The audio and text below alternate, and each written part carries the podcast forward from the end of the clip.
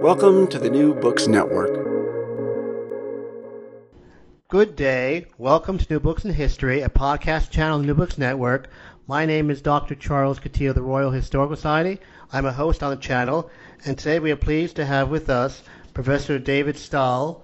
Professor Stahel is one of the leading authorities on German military history of the Second World War, and he is a senior lecturer in history at the University of New South Wales, and we are discussing his newest book, Hitler's Panzer Generals, Guderian, Hoepner, Reinhardt, and Schmidt, Unguarded, published by Cambridge University Press. Welcome, Professor. Thank you very much for having me. Professor, what is the thesis of your book?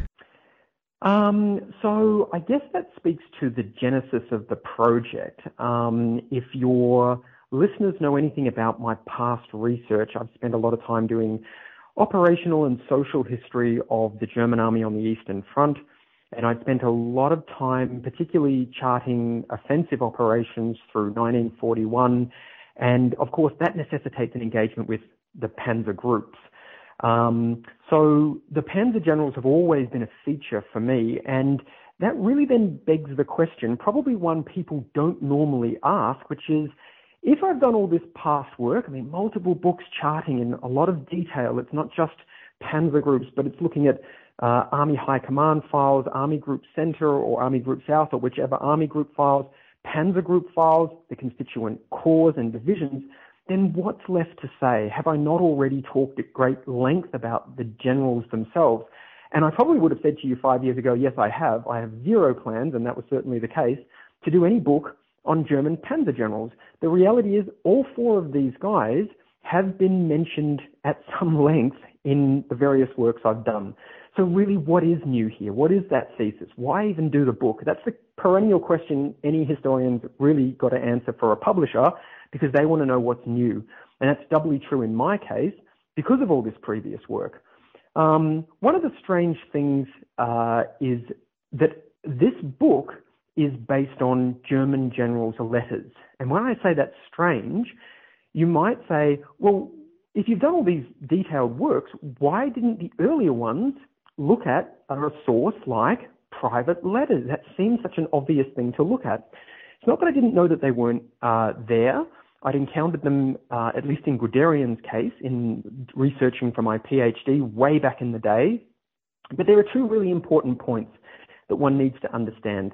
First, and this is a very odd thing to say, they don't write in uh, with an alphabet that Germans can read. And when I say Germans, I mean modern-day Germans. That seems almost extraordinary, but late nineteenth century uh, school children in Germany were not reading and writing or learning to write uh, in a way that um, reflected a federalized education system. Remember, Germany hadn't been Germany. It was constituent, smaller uh, political entities stretching right back to the Middle Ages. And a lot of those, even though there was since eighteen seventy-one a Germany, hadn't reformed the education system. So people learned to form letters in different ways in different parts of Germany, and the variance is quite wide. So as these young Uh, what would be the German generals of the Second World War, these young boys were learning to write. They hadn't had the benefit of any of the educational reforms that would begin at the beginning of the twentieth century and actually continue right up until the Third Reich. They would continue with some of this um, uh, to, to make their handwriting easily accessible. So people struggle to read their letters, not just because cursive can always be a bit difficult, but because you have to really study um the various uh, the various uh, different handwriting scripts. So the one people typically talk about is something called Sütterlin, but that's not what they wrote in. That's just the big Prussian reform of the early nineteenth century. Now, that's just one problem I had, is as a graduate student, okay, just reading the letters would be difficult, right? So you have to invest a lot of, I mean, I could have done it then, invest the money to get them transcribed so I could read them. But there was a more important reason, and this is the second one. There's something called the Ordinance on Communication in the German army, which basically stipulates what you are allowed to and what you're not allowed to write in a letter going home. And it's it's it's very directive. You're not allowed to mention officers. You're not allowed to mention comrades. You're not allowed to mention place names. If you look through the, the various requirements, it's very um, it's very strict. Now, knowing that exists, it seemed to me back in the day, and this supposition proved incorrect, but it's what I believed, well, if this ordinance on communication exists, and that's for average everyday soldiers, it must count absolutely double for generals who are in possession of such uh, important information. Therefore, I could transcribe and pay all this money as a poor graduate student to get access to Guderian's letters and then just end up finding out about Auntie Bessie's varicose veins, and because he mustn't be able to discuss any of the important stuff that I would be interested in. Now, as I say, that assumption proved incorrect. Uh, but I didn't know that at the time. So hence, I sort of carried on knowing these letters were there, but thinking, oh, there's probably nothing in them. And a lot of the other operational histories that I'd ever read never used them. Now, there's a wonderful book in German called uh, Hitler's Heerführer. It's not been uh, translated, unfortunately, by Johannes Hürter. And he was one of the first who alluded to, you know, he'd used these, these letters. And in parts, although the book is not really about operational history, in parts where he does go into that, it was clear that there were sentences and passages here and there that, hang on, that's, that shouldn't be really in these German generals' letters. One could imagine, okay, well, maybe, maybe there's the odd sentence here or there that he's used. But it was really only about five years ago that, in a different stage of life, with money that I can access through the university, that I managed to get a, a grant out of the university to say, let's go and transcribe all of these letter collections and just see, finally see, what is actually in there. And of course, that's when I, I, I'll never forget the day I get this this email, the person's, you know, gone and done all the work, and, and, I, and, I, and I sat down and I started reading, and within about two or three pages, I think it was Guderian's who I was reading first, I just knew, oh my God, oh my God, I've missed something really important. This stuff is gold.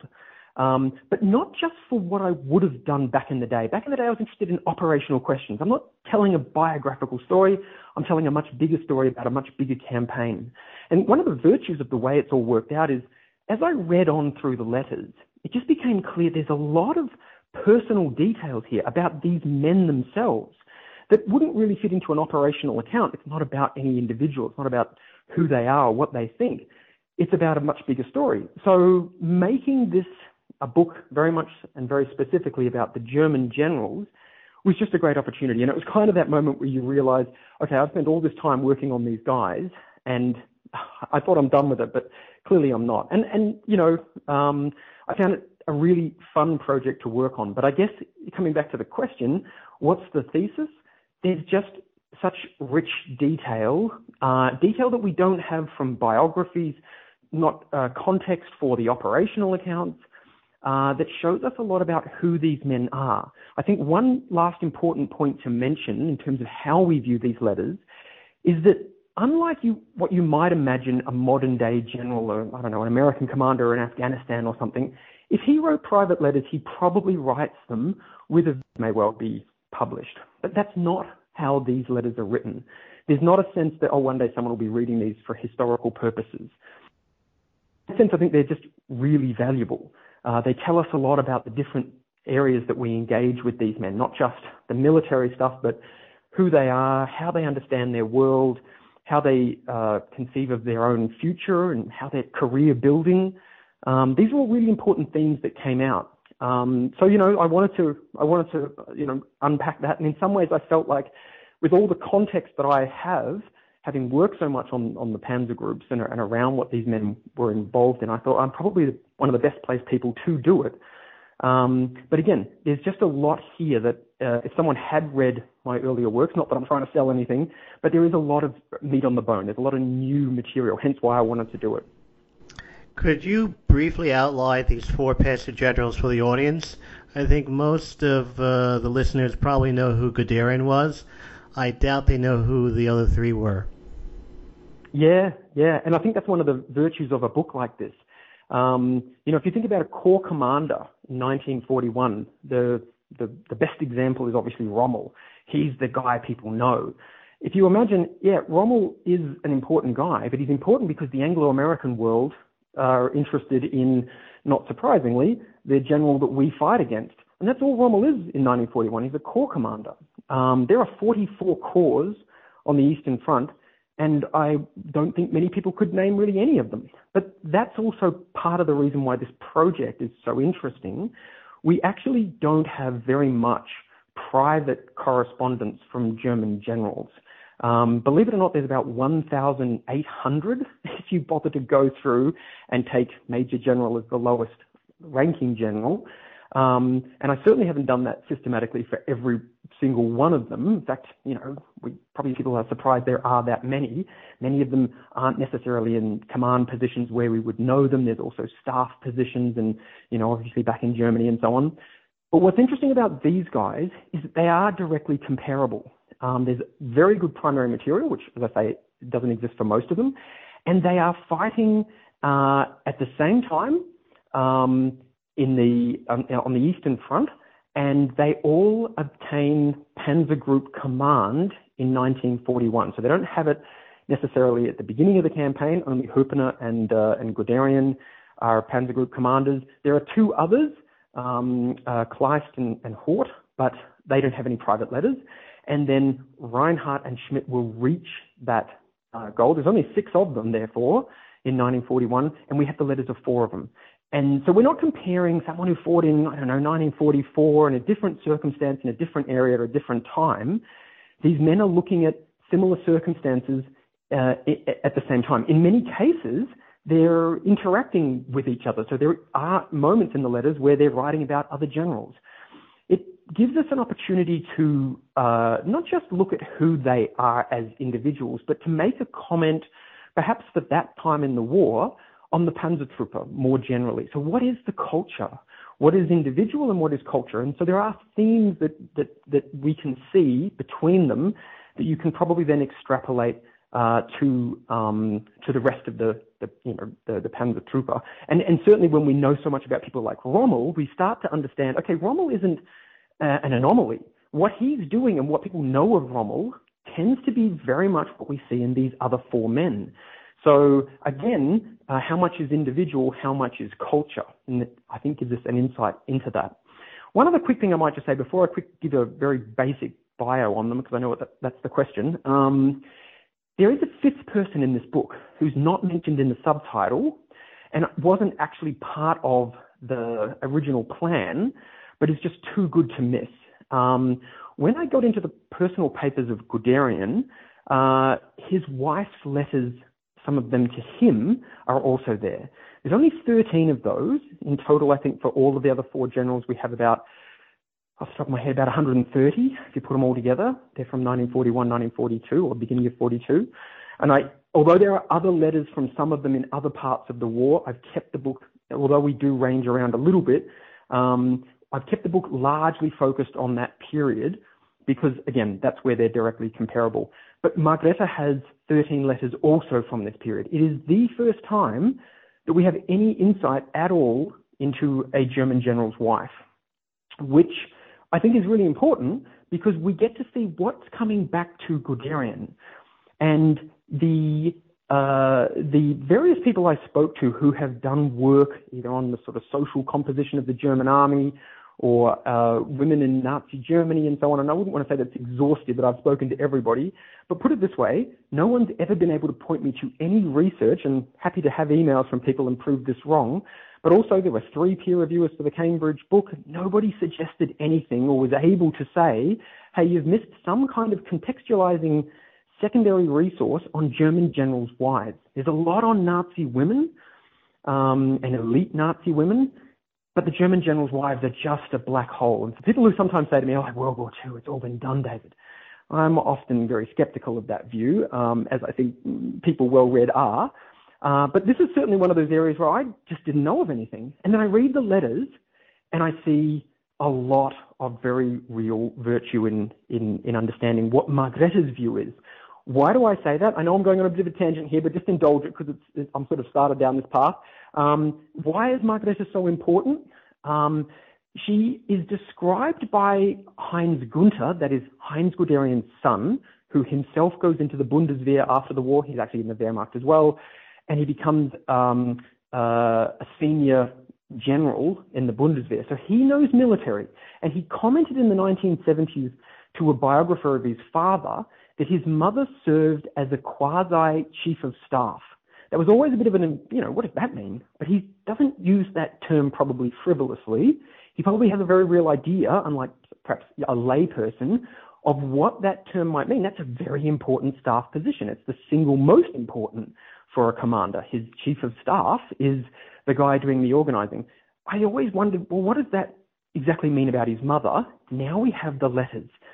And there is one golden passage in there where she is giving Heinz an unambiguous directive about how he's got to manage himself for manoeuvring politically to one day perhaps take on the position of Chief of the Army General Staff. It's happening in the aftermath of Brauchitsch, the commander of the German army, being fired. And she's she's very coy in the letter because she doesn't want to write this down. Remember, in Nazi Germany, women's position is in the home.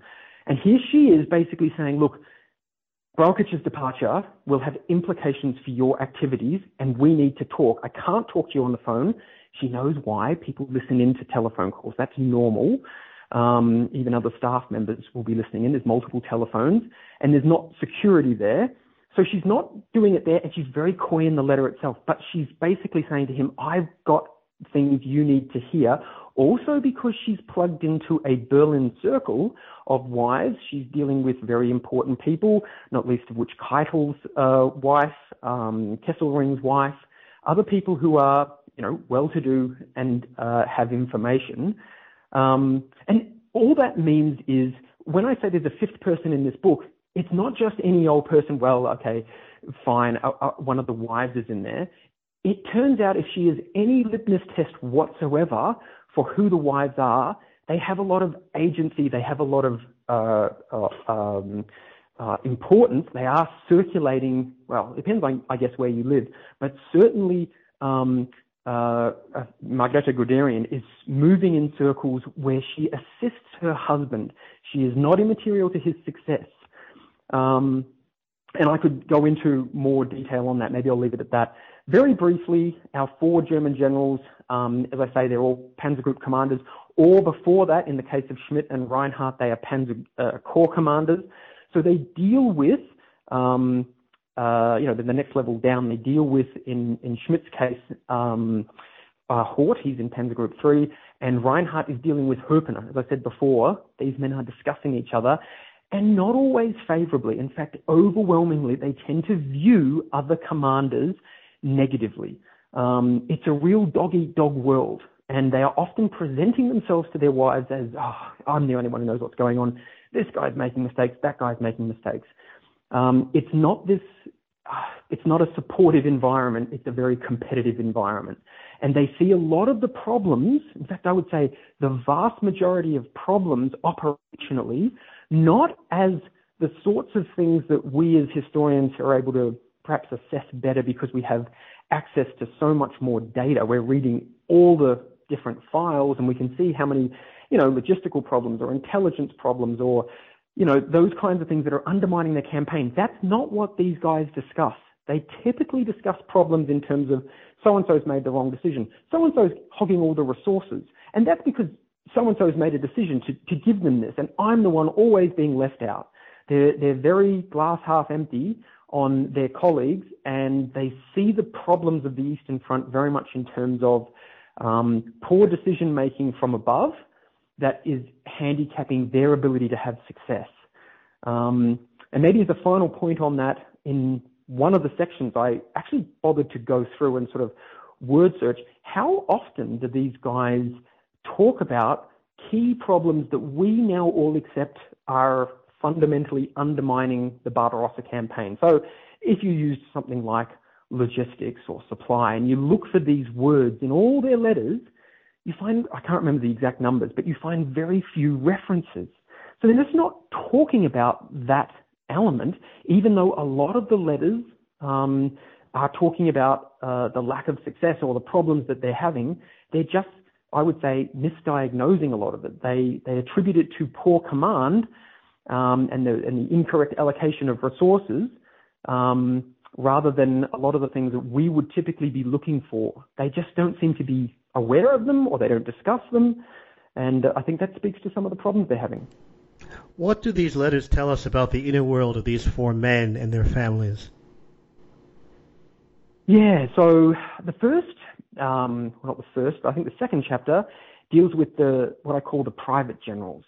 in some ways, I think that's kind of one of the most interesting aspects of doing a project like this, because, you know, talking about uh, their involvement in criminality or talking about their involvement in the military campaigns, that's what people expect. It felt like some of the uh, the opportunity here is to try and unpack who are they, and uh, that family side comes out a lot. So, for example, um, Guderian uh, actually has two sons who are on the Eastern Front, and um, uh, Hoepner does as well. The other two generals, they don't. Reinhardt has only daughters. Schmidt never had any children. Um, but what's particularly interesting for me is, again, trying to get a picture of who these guys are. Guderian, uh, he he he wants to write one of his children, and this is, I think, I'm doing this bit from memory, at the end of July nineteen forty-one. So Barbarossa has been going on for five weeks.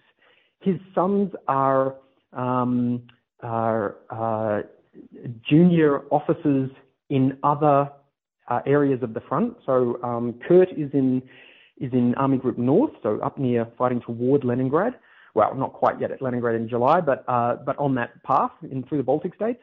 And then his other son, uh, Heinz Guderian, is down in um, Army Group South.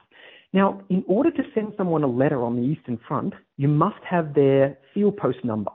It's not possible to do it any other way. You can't just write their name and say what units they are. You have to have this field post number. And he wants to write to one of them, but realizes he doesn't have the number. So he writes to Margarete, basically kind of having to, it's clear that he's he's having to uh, uh, apologize for not having it. He's been away from home for, I don't know, I couldn't find out exactly how many weeks. So before the Barbarossa campaign, how many weeks or months had he been in the in the East in preparation for this big campaign, but it clearly in that time he'd never written either one of his children, and nor had he done it in the in the five weeks uh, since the campaign had begun. He's seen how high the casualties are in young um, officers, and uh, and it's never made him think, oh, I wonder how my kids are going. He's not written them. He gets the the uh, the, the field post number, and he does write back, but throughout the rest of the year, he constantly asks Margarete for information about the boys. He just doesn't seem to have much of a relationship. Now, that could tell us, okay, well, you know, times were different, David. The, you know, the the the, the male uh, situation between fathers and sons was a lot more detached. Only that's not at all reflected by uh, by Hoepner. Hoepner is the complete opposite. His son Joachim is fighting in the sixth Army, so Hoepner is up in, in, in Baltic states, uh, Panzer Group four commander, and he is constantly badgering uh, the sixth Army for information about his son. Uh, and he is upsetting them. He's writing to his wife, Eva, that, oh, there are no friends in this war. People don't help anybody. I'm constantly making inquiries and nobody likes it. Um, he then goes through the High Command. When the High Command, when he's talking to them, he's like, hey, could you, would you mind going through and asking more and asking questions again? He's also working the, the, the network to try and get his son onto a course, um, to get him off the Eastern Front. So doing as much as he possibly can to keep him safe and to find out information. And Guderian's just very different. These kinds of info, this kind of information we just don't have. We also have a lot about what they're doing in their free time. So Guderian is uh, buying artwork and spending quite a lot of time perusing these these manuals, uh, these, these publications that offer uh, um, you know very expensive artwork. That in itself tells us something. They're actually paid, and this work has been done sort of two, two, three decades ago. Uh, they're actually paid bribes. So they're given private money that's not accountable from uh, any other normal resource. It's not part of their army pay. It's coming literally directly from Hitler's private secretary. Um, extra money for being colonel general um, or a field marshal. They get certain stipulations. I think it's two thousand Reichsmarks a month extra for being colonel general, which is what Guderian and Hoepner are. The others not yet. Um, but it's very interesting that we can see Guderian is spending a lot of money, buying a lot of things, buying expensive things, and Hoepner is doing similar things. He's buying a lot of alcohol, and he's not allowed to. Like there are there are supposed to be um, rations and things like that. So he's having to write to his wife to say, "Hey, you've got to organise this, and you know, mention me and In other words, there's a network here that allows us to do things that we're not really supposed to do, but they've got the money to do it. Um, there's also no information when we get Margarete's letters that she is having to observe any of the stipulations. She doesn't line up for food. She doesn't, um, you know, there's no shortages for them. They, uh, in fact, you know, she's spending money too. She's writing about what she's buying as Christmas presents, which are very nice Christmas presents. She engages people to, um, to, to, to paint a portrait of her. Um, and, uh, and so clearly there's a, there's a, there's a revealing side to how they spend their time and, and the benefits and the privileges of rank as well as the, the money that comes along with that. But this also, I think, um, when you look at how they're indulging that, introduces a problem that people said, oh, well, what does that all mean though? That's just all, that's just all whatever. If they enjoy all of this, there is an, an inherent tension in being good commanders when if you have a lot to lose, and I think this is the, this is exactly why Hitler is paying this kind of money, then you are not interested in passing on information that is going to set your career back, because they're building careers. They're not ending them. They are absolutely laser focused on achieving that next rank. And they are very much comparing each other as well. They are very upset when others are getting awards. They are aware of it. They write about it. So, for example, Schmidt gets um, uh, the Oakleys to the Knight's Cross. Uh, Guderian gets the Oakleys to the Knight's Cross in July of nineteen forty-one. Hoepner is writing to his wife complaining that this recognition that these other men have been given makes him look bad in front of his officers. Uh, and he writes about the fact that, you know, luckily no one said anything so far, which is also interesting. Again, if it's about the culture here, they are very aware who's got what, and it's not taken as a representation of just the man, it's taken as a representation of the whole unit. In fact, Felix Römer has done some amazing work in his Uh, book, which is now in English, uh, a book called Comrades. I can only recommend that book. It is, it is just, it is, it's a joy to read, but it's also very revealing in, in terms of this kind of culture. And he picks up on a lot of these ideas. And once you read that and then you look at these letters, uh, I see a lot of, uh, of cross-pollination. Um, so look, understanding that private world is, I think, Uh, no matter what angle one engages with these men, it is just a gift that never stops giving. In fact, perhaps just one little point for the for the history people out there.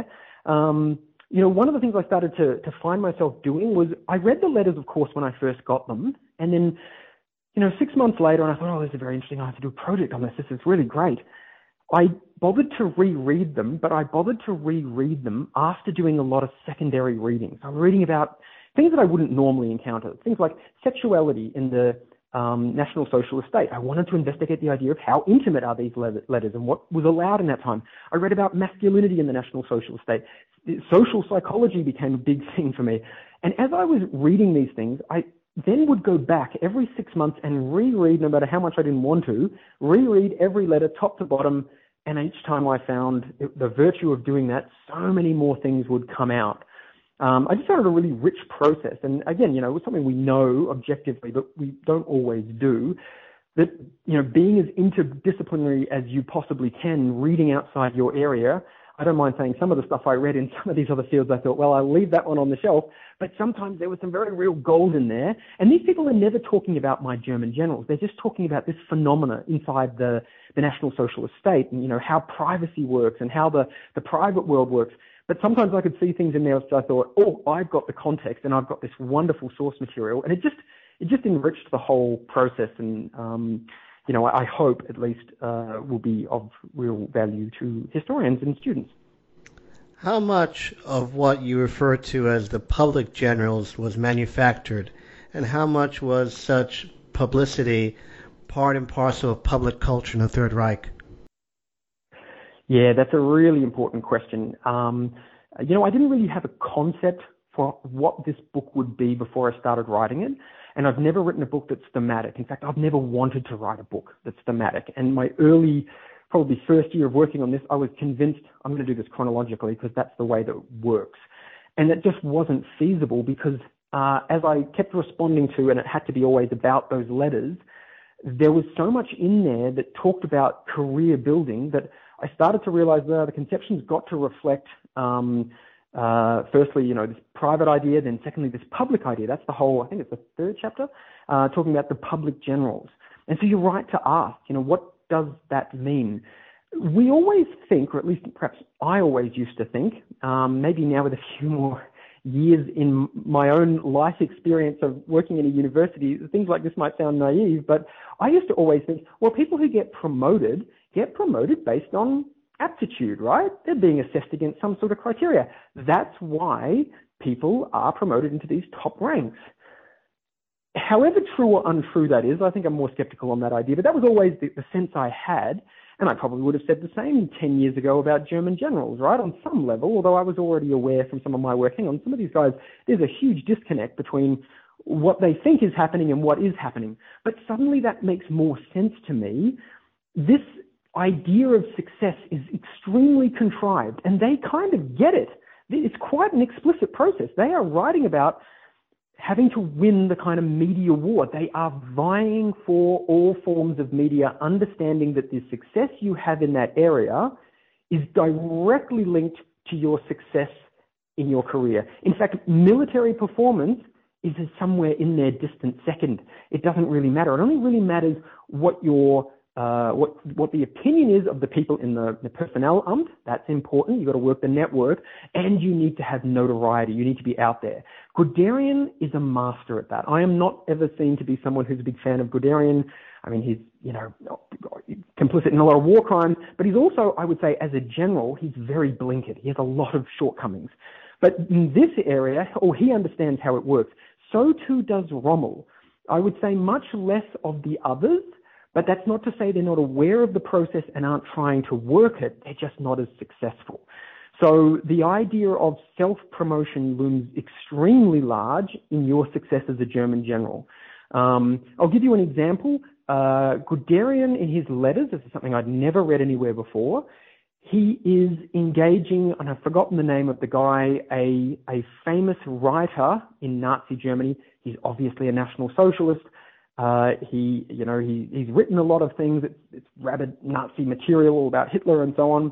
Um, but he's engaged him because he is a popular author for the time, invites him to the Eastern Front and has him in his staff. I couldn't figure out exactly how long, at least about a week, maybe longer. And he's telling him all these stories. And the, the relationship here is very clear. You will write a biography of me. And the guy has agreed to this. Um, and Guderian is therefore taking time again. It's very interesting what they're doing. Well, we always think they're just directing the war all the time. Well, he certainly wasn't writing his sons, but he was definitely interested in in managing a process which could get a major book out all about Guderian, very much in the war, right, to facilitate his career. Now, the manuscript is produced in record timing. I don't know, maybe six weeks later, Margarete is writing to Heinz, having been sent the manuscript. This biographer has also visited her for more information, and Margarete is not impressed. It's too tabloidy, too... Um, he's talking also about soldiers, and he's interviewed soldiers, and she doesn't like this. This is not about Heinz. This is talking about them. Suddenly, what is this book about? And it's just too... Um, too familiar. She says, my Prussian sense of morality is perhaps because he's talking about their relationship, which is actually really close. They are very, very much in love. And that also comes out. There's a, there's a very intimate side to Guderian's letters. Um, uh, and she doesn't like this. We don't actually get any passages, and the book never sees the light of day. Basically, Guderian goes back. She writes quite some length about this. Guderian basically goes back and says, look, if you don't like it, again, this idea, maybe she is his chief of staff, then that's it. We're terminating it. I don't want bad press. I need good press. Um, and that's gone. But perhaps to talk about some of the others just quickly, uh, Schmidt is engaging uh, uh, a, um, a journalist who writes things that you start to see how low the bar is for journalism. I mean, it's just dripping with... Um, Uh, I think it's published in a in, in Thüringen, so it's the state of Germany. It's in, in their newspaper, so it's it's not national news, but uh, it, it's it's absolutely uh, fawning uh, when it comes to Schmidt. I mean, he's the, the center of everything, and he runs everything, and he is so successful. Um, and they view this kind of propaganda as um, two things. Remember, in the National Socialist state, there's a very real idea of this primacy of will. So if we imagine, you know, why are they successful? Well, in a modern sense, we'd see it a confluence of a lot of different factors. In the National Socialist state, the idea of leadership looms extremely large. The, the, the, the Führer myth isn't just about Hitler. There is a, a, a Führer myth at, at, a, at a lower level as well, and these commanders indulge that. Um, and remember, there's so much of this, and it's so often reduced to this singular guy, um, that they are themselves, uh, I think, believers in this idea. Reinhardt, at one point in one of his letters, starts talking about the fact that, well, I used to have a division and it had a terrible reputation and it was transferred to me. And I basically went along there and gave a big motivational speech.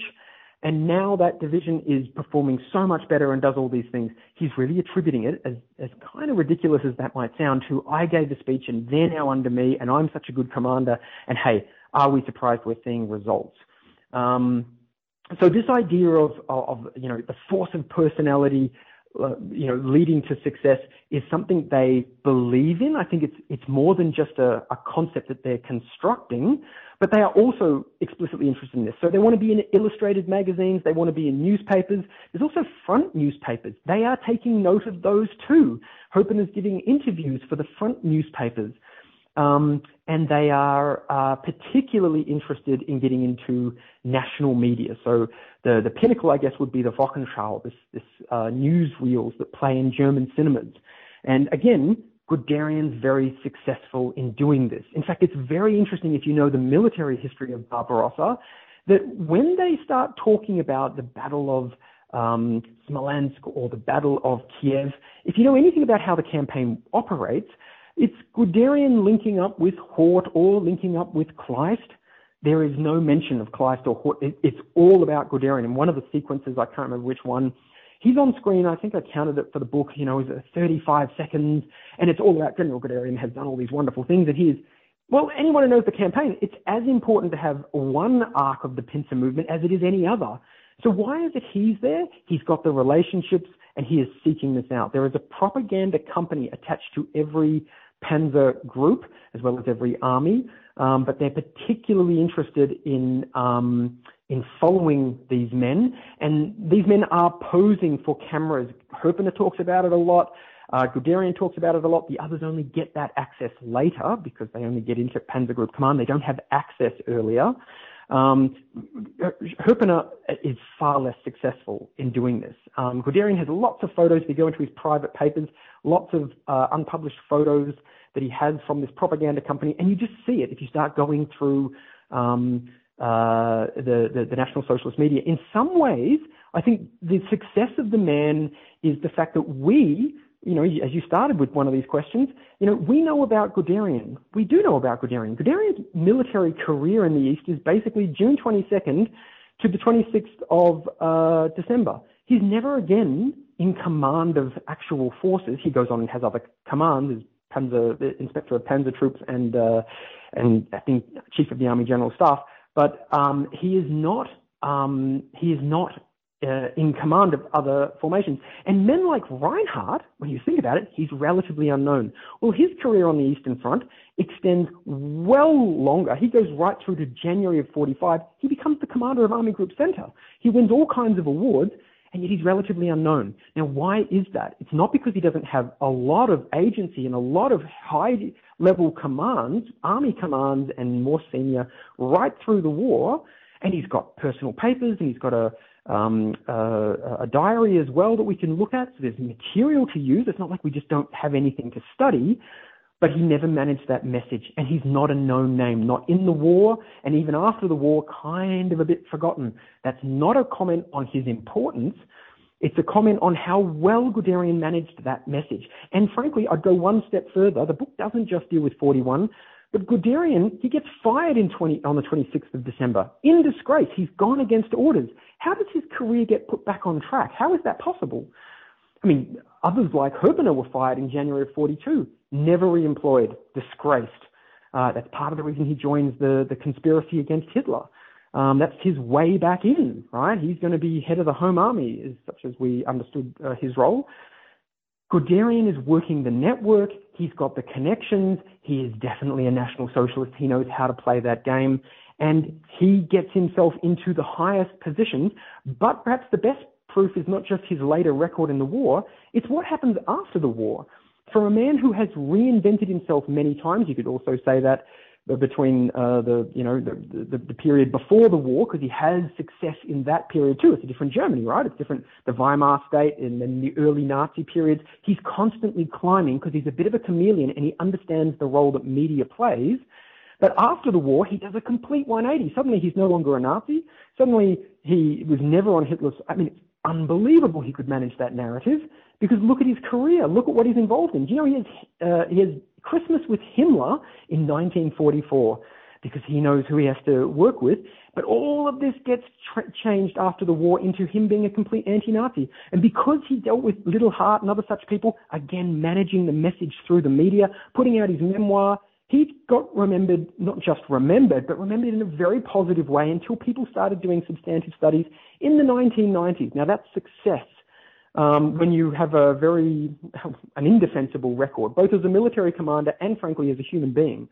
Um, but Guderian did it. You, you have to imagine that uh, he was uh, extremely good at that process.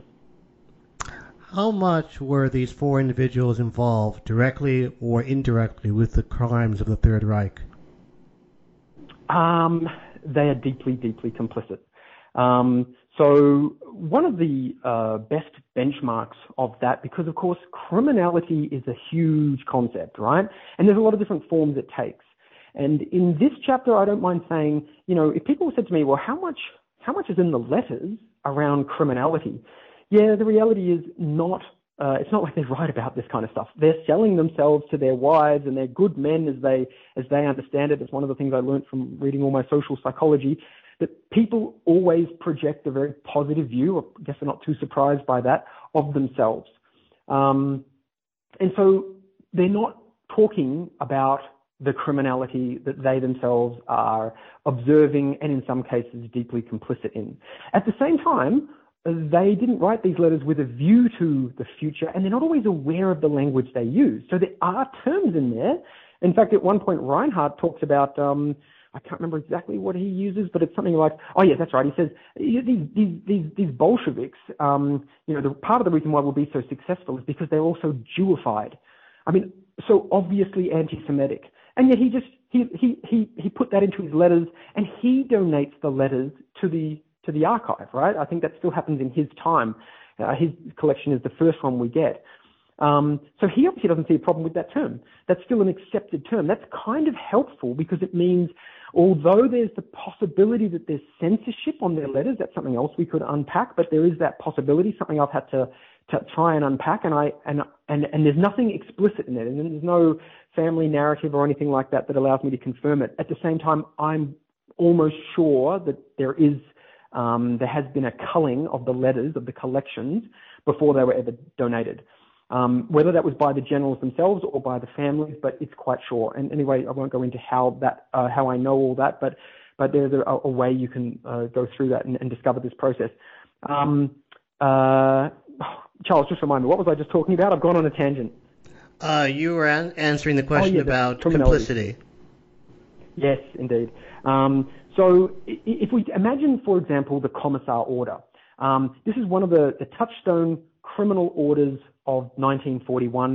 And thanks uh, again to this Felix Römer, who in a completely different book, this is why he's such a, a, a, a leading person in, in, in study of the Wehrmacht, he did the most comprehensive work on the Commissar Order. And what he allows us to do, because he, he literally spent, I don't know how long it was, two years in the military archive, you know, from opening to closing, because that's when I first met him, and he was just reading literally everything. Never underestimate what a claim that is, because there is no war that's larger than this one in terms of sheer millions of men taking part, and that leads to a phenomenal amount of paperwork. Anyone who ever makes the claim to expertise, well, there's a hell of a lot of reading to, to, to get through in order to, to substantiate that claim.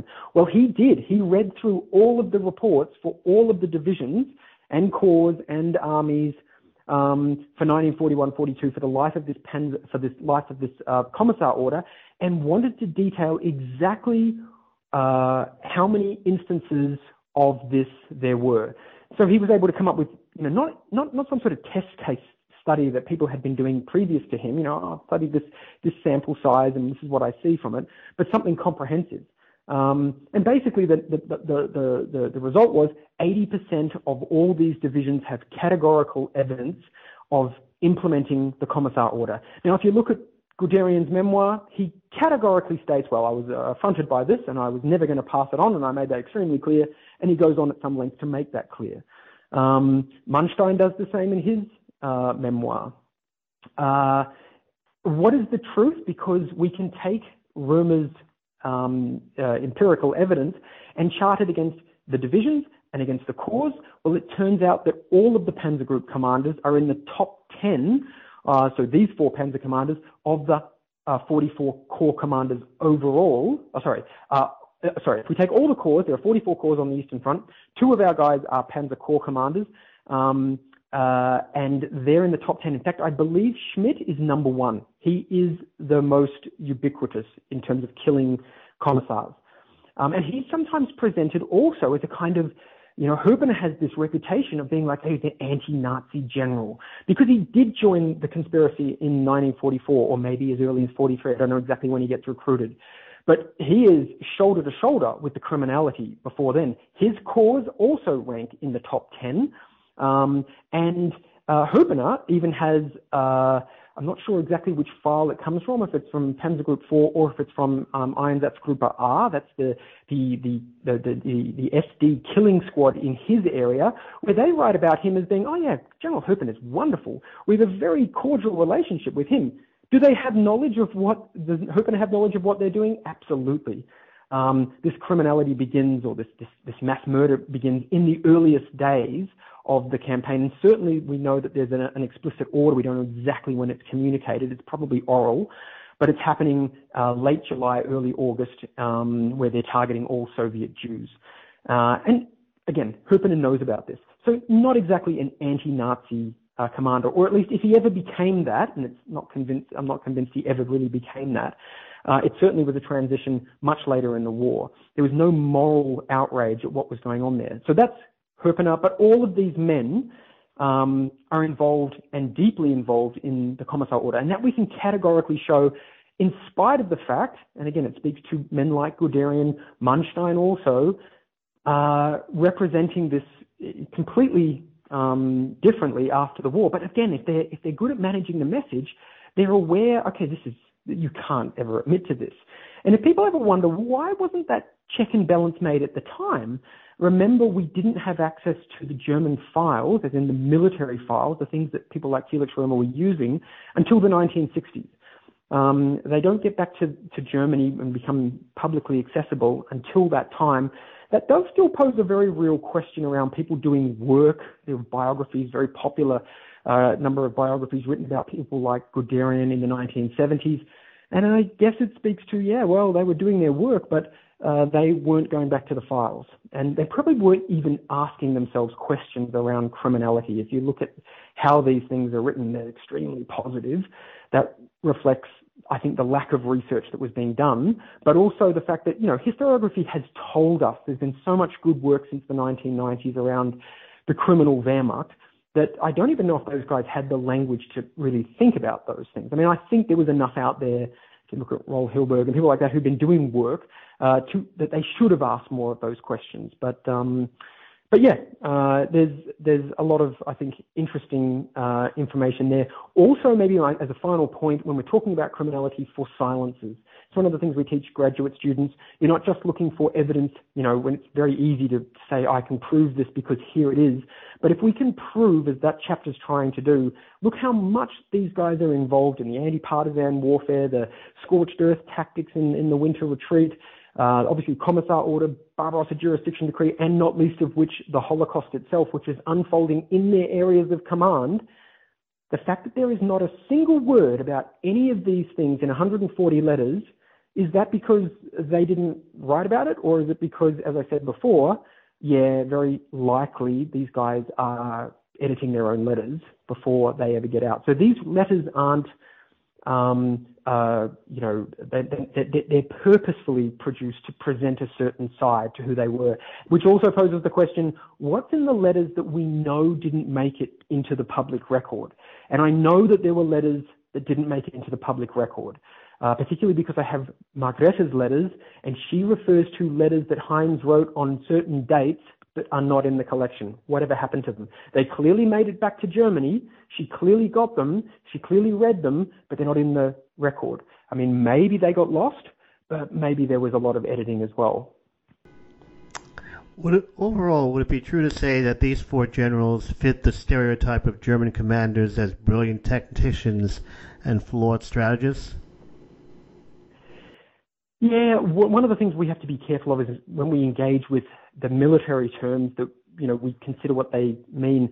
Uh, a tactician, you know, is a is a at the sort of the lower end. You know, it's what the, the obviously the soldiers and, and, the, and the junior officers are involved in, in managing tactics. They're typically seen, at least in the, the, the, the long history of the historiography, the military historiography, as being exceptionally good operationally, and you're absolutely right. Uh, they're questioned much more at the strategic level. Uh, do they understand war in a strategic sense? And I think the, the chorus of opinion is no, they don't.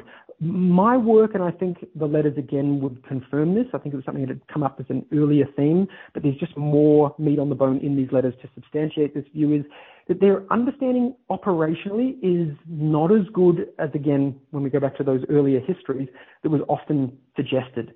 Um, they just don't seem to understand the fundamentals of their own, um, of their own, I guess, operational mechanics. So obvious things, or at least it would be obvious to us, like, well, if you're going to set an objective, you must have certain amounts of fuel, you must have certain amounts of ammunition, you must you must plan for these things. The staff work, those guys in the background, what are they doing? They're, they're, they're shuffling all these numbers. The problem is the disparity between what they themselves tell, because we can look at it, we can go through the files, we can find this stuff, and they're often saying, yeah, the, the, the sum of this equation doesn't add up. We can't do it. But they are ordering these things anyway. In fact, they're very disconnected from that discussion.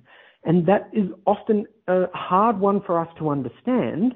How are they ordering things that are demonstrably impossible in many cases? Certainly by the end of the war, or sorry, the end of nineteen forty-one, they are pushing extremely hard for very, very little gain.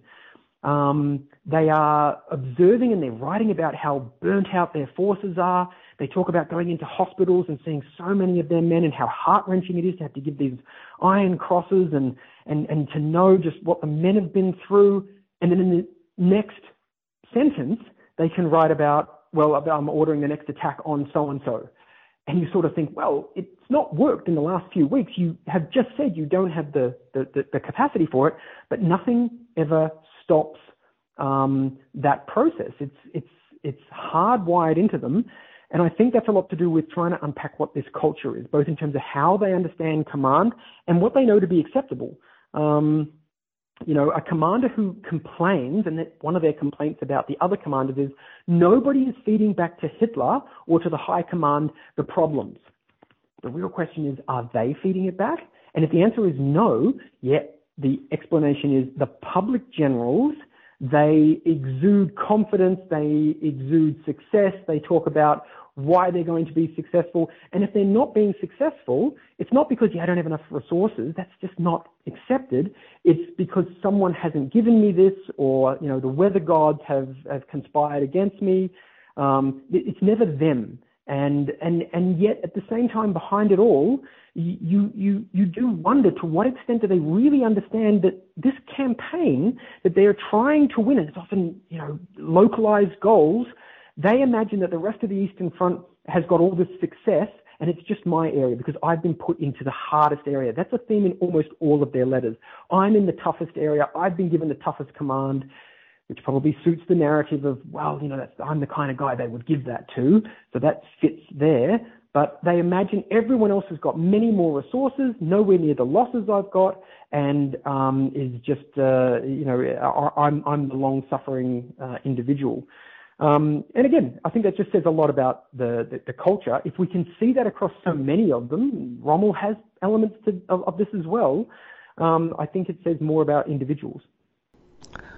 In fact, it could be, could be argued that notwithstanding their own... Um issues of um, tactics and or operation, operational strategy, that um, these four individuals were not, in point of fact, the cause of the failures of Operation Typhoon? No, yes, I think there's, there's a lot of factors in that, right? Um, uh, yeah, and, and, and it almost poses the question, if Barbarossa hasn't been successful until that point with many more resources available, uh, what are the opportunities available to them in October nineteen forty-one, and how, again, aware are they of the problems they're facing, not just even operationally? At that point, when they start to encounter, you know, this this change in the in the in the in the, in the season, the Rasputitsa begins, this time without roads. They, uh, which two are they? They are Reinhardt and Guderian, who start blaming it on weather gods. That's the term they keep using. Oh, the weather gods have conspired against us. Anyone who knew anything about this area, and you would think they would be the people to study this, or at least their staffs are telling them, would know that in October, this is what happens. And in all the historiography you read, oh, but it was the worst winter in one hundred thirty years. No, um, I'm not saying it wasn't bad, but this idea that this is something exceptional, what, it never rains in October? No, it always rains in October. And it's going to be like this. And there are very few sealed roads. All of this is completely clear. And frankly, when you get into the staff work, such as I've, I've been looking at that, you find evidence of this. The staffing is not the problem. It's the delusional uh, command who, I think, for whatever reason, but I think it's a lot to do with what I kind of call this national socialist military thinking. I think we need to start thinking along those lines. We know that they are national socialist because, again, ask the question, how many of these men, one hundred fifty, you know, divisional commanders, forty-four corps commanders, thirteen army commanders, how many resign in disgust at the at the at the terrible things that they're doing and the mass murder of women and children? All of none. So there's your National Socialist credentials very much on display. What we've not engaged with is, as military historians, with all this wonderful work that's been done to show their role in this ubiquitous criminality, is to say, for the guy who can sit there and listen to this and have no problem with it, you need to buy into a certain worldview. And Nazism abrogates the early modern Enlightenment, right? If the, it's turned on its head, law and morality. They don't care for that. This is a this is a whole new way. This is the new National Socialist man. Well, one of the questions I've always had is, to what extent does it also abrogate, if you buy into this worldview, Clausewitz? In fact, I was fascinated to read from one of the in, uh, interrogations of Kleist, another one of our Panzer Group commanders, that he said, yeah, Clausewitz, I actually know nothing about him. I never read any of his work. And I thought, wow, okay, that's that's kind of instructive and remarkable, because some of you guys really don't seem to adhere to what I would call some basic tenets of, of strategy or operations. And if that comment is anything like instructive, it might be something to do with their education. They would have been educated long before, as, as young officers, before the Nazis came on the scene. But certainly after that point, and you know, and Hitler is obviously reimagining uh, operations in, in his own way anyway. I mean, he believes in the primacy of will. That's always been his his mantra. To what extent is earlier or have earlier ideas of German, what we call Kampfgeist, so, you know, fighting spirit, and Siegeswille, this idea of, you know, will to victory, they predate National Socialism. But are they put on steroids by this idea of, you know, primacy of will, that, you know, that one man can change everything, just as Hitler always said in all these speeches and always emphasizes this? And that then begins to pervert their internal ability to understand, well, look, there are many factors that are going to undermine you, no matter who you are as a commander. But if you say, oh, mind you, I can't, uh, I can't do this, this is just not possible, well, your career is not going to go anywhere, is it? So you begin to adopt a language where everyone else is conspiring there, someone else is at fault, or maybe the weather gods. And I think that's, that perverts things, not least of which you're being personally enriched by being in this command position. Uh, it's good for your ego, it's good for your status, it's good for your pocketbook. Um, there's a lot of reasons to buy in and then blame everyone else for not reporting the problems. Um, and that comes out again in the letters. So, yeah, lots to unpack. Would it be true to say that, in point of fact, you don't really care for any of these four individuals as individuals? That would be very true to say. Look, and that's not about trying to, um, I don't know, just, you know, it's... If one asks the question perhaps differently, um, in certain attributes, and as I said before with Guderian, right, is he able to do things very well. Yes, he's able to do things very well. We could make a comment that uh, you know, Goebbels was a very good propaganda minister, but no one ever would, and nor should they, write that book, because it cannot be separated from the question of, yes, but what was he? What was his message, and how? What was the effect of that message? It's it's it's reprehensible. No decent person would ever do that. So yes, th- these guys are in some areas of their job good at it, but in terms of the final analysis, it, it's not ambiguous what they're fighting for. That's very clear to them.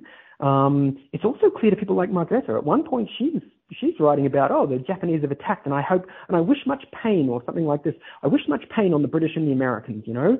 She's not a passive observer. She's uh, got very real opinions. She's prepared to re- express them. And she's, you know, so we have to understand who these people are, what they're fighting for. And it's a very different worldview. We sometimes, I think, perhaps in earlier generations, in looking at this, oh, they were just like, you know, our generals, just different uniforms, different, you know, languages, different, all that. But, you know, there was, there was Rommel and there was Montgomery. Well, the real question is, what are these guys really understand this war to be about? What are they fighting for? And when they know what this means for occupied Europe, are they okay with that? Time after time, the answer is yeah, they have no problem with it. And that's not just a couple of them. Again, it's hard to find any example of men who resign in disgust. So that's a ubiquitous view. It says a lot about culture. Um, you know, we derive, it's one of the things I got from the social psychology, we derive our sense of what is normal from our social group. And although, although we all would like to think of ourselves as independent actors, we are often deferring to that world. Um, and uh, I think we need to, you know, bear that in mind for understanding what seems to be, you know, I don't think it goes back to uh, Hannah uh, around the whole um, uh, banality of evil, this idea. You know, we kind of imagine, oh, they must be all evil and doing terrible things. But, yeah, they're everyday people. They're just able to perform in this way, and it's kind of shocking um, how ubiquitous that uh, that, uh, that that that sentiment is. On that observation, I would like to thank you very much, Professor, for being so kind and speak with us today. This is Charles Coutinho. You're listening to New Books in History, a podcast channel on New Books Network. Thank you very much, Professor. Thank you very much, Charles.